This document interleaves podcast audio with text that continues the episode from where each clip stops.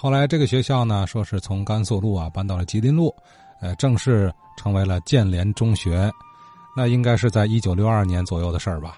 呃，赵慧女士呢也补充点情况。说说这学校的三点事儿。嗯，第一个就是关于建联中学，大概是六二年教我们几何课的老师突然不教我们要走了，他才给我们上了一个多学期的课。她是一个高个子的年轻的女老师，她讲课语言简练，条理清晰，板书写的非常整洁，给我们打下了良好的学习几何的基础。我们不舍得她走，去她家送她。那天下午去她家的同学很多，各班的都有。她告诉我们说，新组建一个学校，要调到那儿去。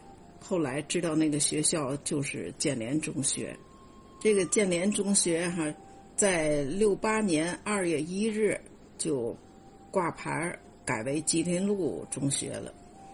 到了嗯八十年代末九十年代的时候，吉林路中学是那片儿的大头校。它的北面呢有那个合江路中学，嗯，西面是十七中，它南面。还有营口道中学，后来合江路、营口道中学都撤了。到了二零零二年春天的时候，又重新整合，吉林路与十七中合并了。关于十七中，上次有听友讲，十七中在与九十中学合并后，在六五年改成了无线电半工半读学校，可是之后。又是哪年恢复成了十七中呢？这个我不清楚。第二个再讲一下，之前有听友讲到人民银行子弟学校，我的同学初中的、高中的同学都有在国航小学毕业的，他们说国航小学的同学都有参加过鼓乐队，当时他们在这个年节。经常被各单位邀请去参加古乐演出，很是骄傲，至今也没有忘记那鼓点儿。人民银行不但有子弟小学，还有幼儿园，就在建设路上。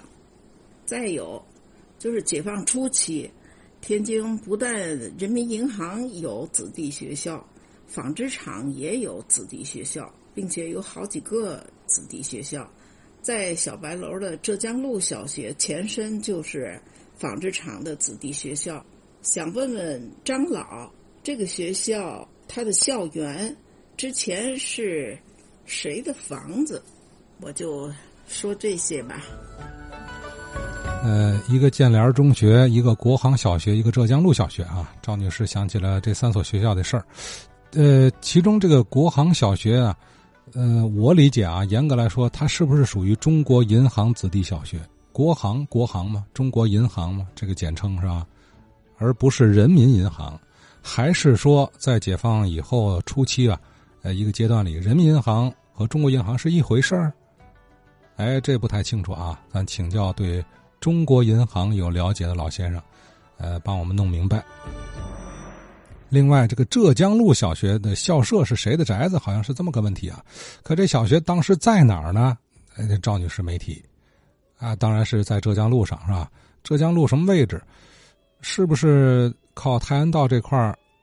啊，这个安里干教堂那块儿呢？哎，不知道了，也请教其他听友老师吧。